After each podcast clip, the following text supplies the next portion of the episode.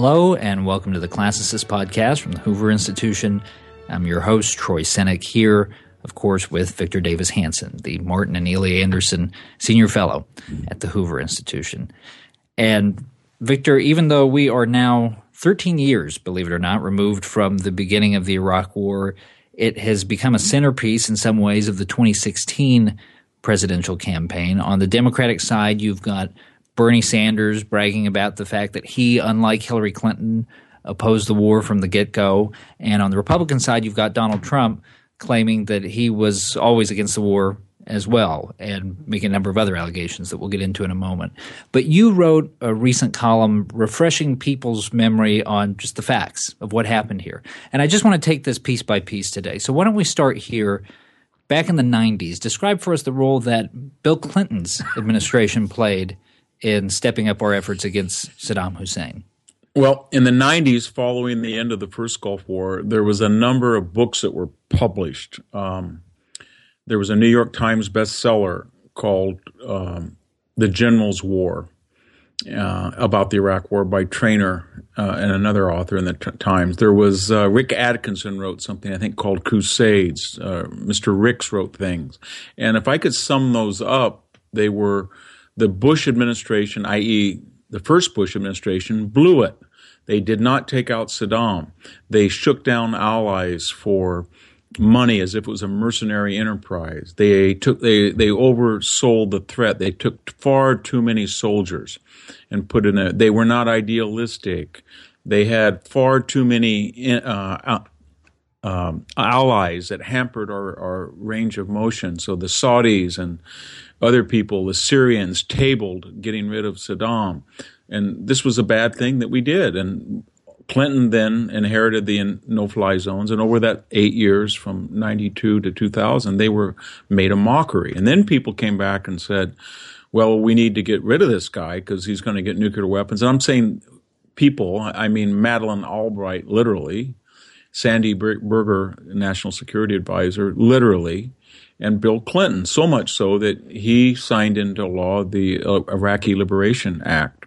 And then people like Francis Fukuyama and others um, wrote a letter about the need for preemption and regime change. And that was the official policy. And then, without congressional approval or UN approval, Operation Desert Fox at the end of the Clinton administration, we bombed him. So then Bush came in and he didn't do much, and people were still clamoring, you've got to do this, you've got to do this. Saddam was cheating. And then 9 11 happened, and the decision was made to clean up the problem in the Middle East. And uh, we forget today that Bush did go to the Congress, unlike Clinton. They, he asked for a writ. He got 23 of them, and they weren't just about WMD. They were on trying to kill former President Bush. They were saving the Marsh Arabs from genocide, uh, protecting the Kurds from genocide, stopping the suicide uh, bounties for West West Bank bombers. Um, boy, there was a trying to get rid of Abu Abbas and Abu Nidal and the first World Trade bombing uh, suspect who were were in Baghdad at the time. So Harry Reid and you know um, John Kerry and Rock J. Rockefeller, Hillary Clinton, Joe Biden, they all gave impassioned speeches what we got to preempt and go into Iraq. So we did. And everybody was delighted. Brilliant operation. Three weeks, less than 200 Americans lost, overthrew Saddam, people in the streets, statue goes down, Fox News, Wall Street Journal polls 90%. And guess what? They didn't prepare for the occupation too well. It got messy. And within a year, uh, not only did the Democrats say they were tricked, fooled, WMD wasn't there, uh, but a lot of the Republicans turned on it as well, and it became very messy until the surge. And then basically, David Petraeus et al. went over there, and through a combination of change tactics, more troops, and the Anbar awakening, they pacified it in a way that, say, South Korea was pacified by 53. Obama came in, dropped his opposition entirely. It was scrubbed from his website that he wanted everybody out in March 2008. That was not an issue in the 2008 debates. It wasn't the primary, but the surge had taken care of it. Entered office with fewer people dying the entire year in Iraq, Americans, than the monthly accident rate of the U.S. military.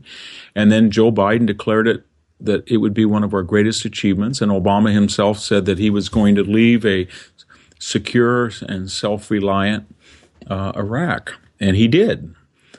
And that lasted about six months and you know he pulled out every one of our peacekeepers, nearly thirty thousand, and chaos erupted, Arab Spring, etc. And that's where we are today. And so now we're saying that Bush did this, Bush did that, but nobody says John Kerry did this and Hillary Clinton gave this talk about why we had to preempt, and Bill Clinton started the ball rolling by signing the Iraqi Liberation Act, and then pundits like the edit the editor of the New Yorker or the editor of New Republic or Joe Klein or Andrew um, Sullivan or David Brooks or Thomas Friedman or Fareed Zakaria were all on board, pushing, pushing to go into war.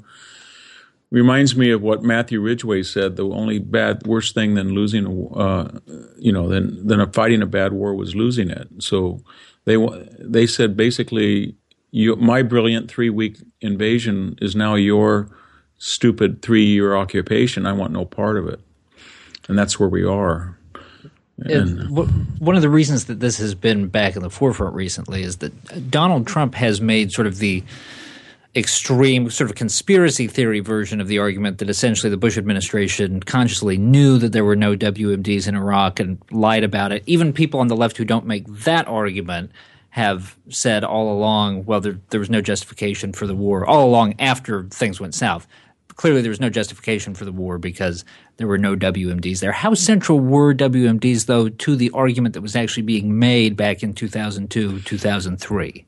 Well, you can go back and read the October 10th to 11th congressional resolution, and that would reflect what they had deciphered from the Bush administration's uh, pushing for the war. And remember, George Tenet had told Bush it was a slam dunk. And so they had demanded independent CIA intelligence, quite apart from what the administration had.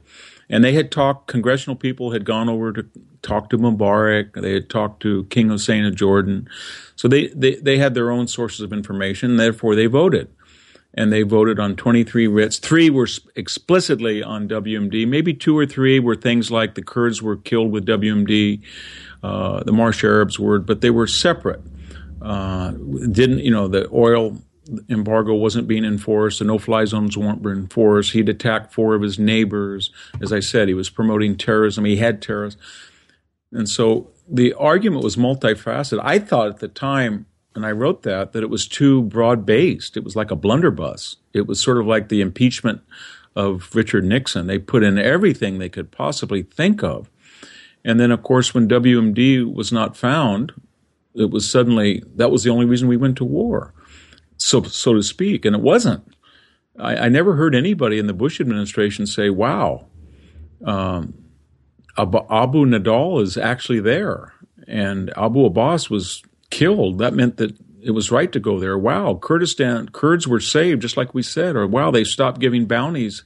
They never did that. They were very inept about that. The Bush administration. They they kind of agreed with their critics that WMD had been the only reason to go to war when they themselves had had promoted and the Congress had approved so many more. Victor, in the initial aftermath of Iraq, sort of the early Obama years, there was a lot of talk about Americans being war weary, that we turned inwards. Yes. That, that seems to have abated a little bit now, particularly in the last few years with the rise of ISIS. But the dominant theme now, at least in some provinces on the right, is a sort of Jacksonianism. We should meet our enemies with overwhelming destructive force but we don't really want to get involved in that messy nation building yeah. stuff. Well, Was that the right lesson to learn from Iraq? I don't think so. I, again, I, when I hear that, I try to be empirical. So I say to myself, okay, who are the rogues gallery we've dealt with? Well, everybody said we had to get rid of Daniel. Uh, what's his name? General Noriega. And so uh, what did we do? We went out, George Bush Sr. went out and took him out, and then he put troops in there and shepherded it back to a regular government. Then we said the next thug is Milosevic. So Clinton bombed him out of power, and guess what? We it didn't fall apart. And then we said, you know, we've got to get rid of Saddam, and we went and we got rid of him, and we had a democracy or something like it in place by 2008. And then when we didn't do this, whether it was help to uh, the so-called Islamicists to get the Soviets out in 1980 and then just abandon Afghanistan, we saw what happened. Or we went in and just bombed Libya and kept out of it. We saw that it's now the ISIS embryo. So I don't see any evidence that says, well, you go in and bomb somebody and bomb them to smithereens, and then that takes care of the problem. So my attitude is that if you see a, a, rogue and that person is not only butchering his people to such a degree that you feel it's a humanitarian global crisis, something like Rwanda maybe, or the Holocaust in Cambodia, or you feel he poses a direct security threat to the United States, and then you have to take care of him. Well, you're very naive if you're going to go in there and not doing something. I don't think Harry Truman ever thought, you know, I'm just going to go bomb the North Koreans and then I'll just bomb them every once in a while. I won't have to put anybody in the DMZ, which, by the way, are still there, and which, by the way, had Barack Obama been president in 56, say, up for reelection as he was in 2012, I'm sure he would have said that was Truman's war, and we've been here for three years as peacekeepers, and the problem's over with, and pulled everybody out, and we would have had a genocide. That brings us beautifully, actually, to the final question that I was going to put to you today, because you have used this Korean War analogy in some of your writing recently. And, and Harry Truman, under whom that war began, left office with approval ratings far worse, actually, than George W. Bush. Yeah, 22%. Yeah. And Truman, in the intervening decades, has been the beneficiary of a significant improvement in the historical perception of his presidency. At the end of the Bush administration, I worked in that White House. It was sort of an article of faith that the same fate was waiting for George W. Bush as you get down the line, specifically as regards the Iraq War. Do you think that'll be the case?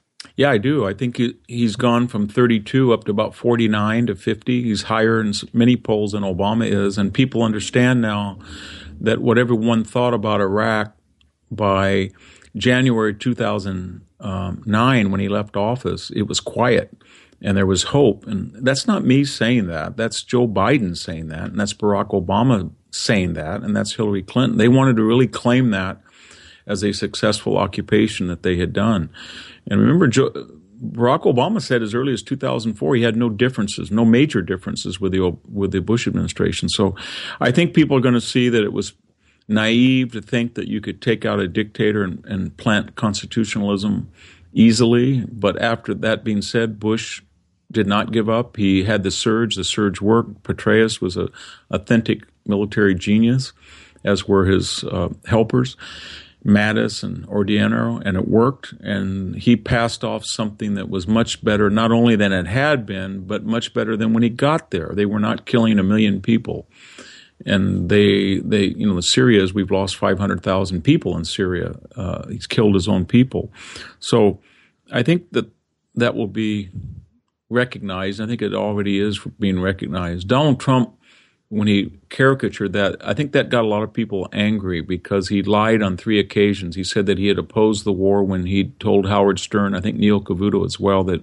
we had to go in, and then he's connected it to a deliberate uh, effort to massage the evidence as if, you know, and then he tied 9 11, the third lie, and said that Bush had been criminally negligent in, on 9 11 and had deliberately overlooked evidence that was clear to everybody. So all three of those were untrue, and that, that really hurt him, I think.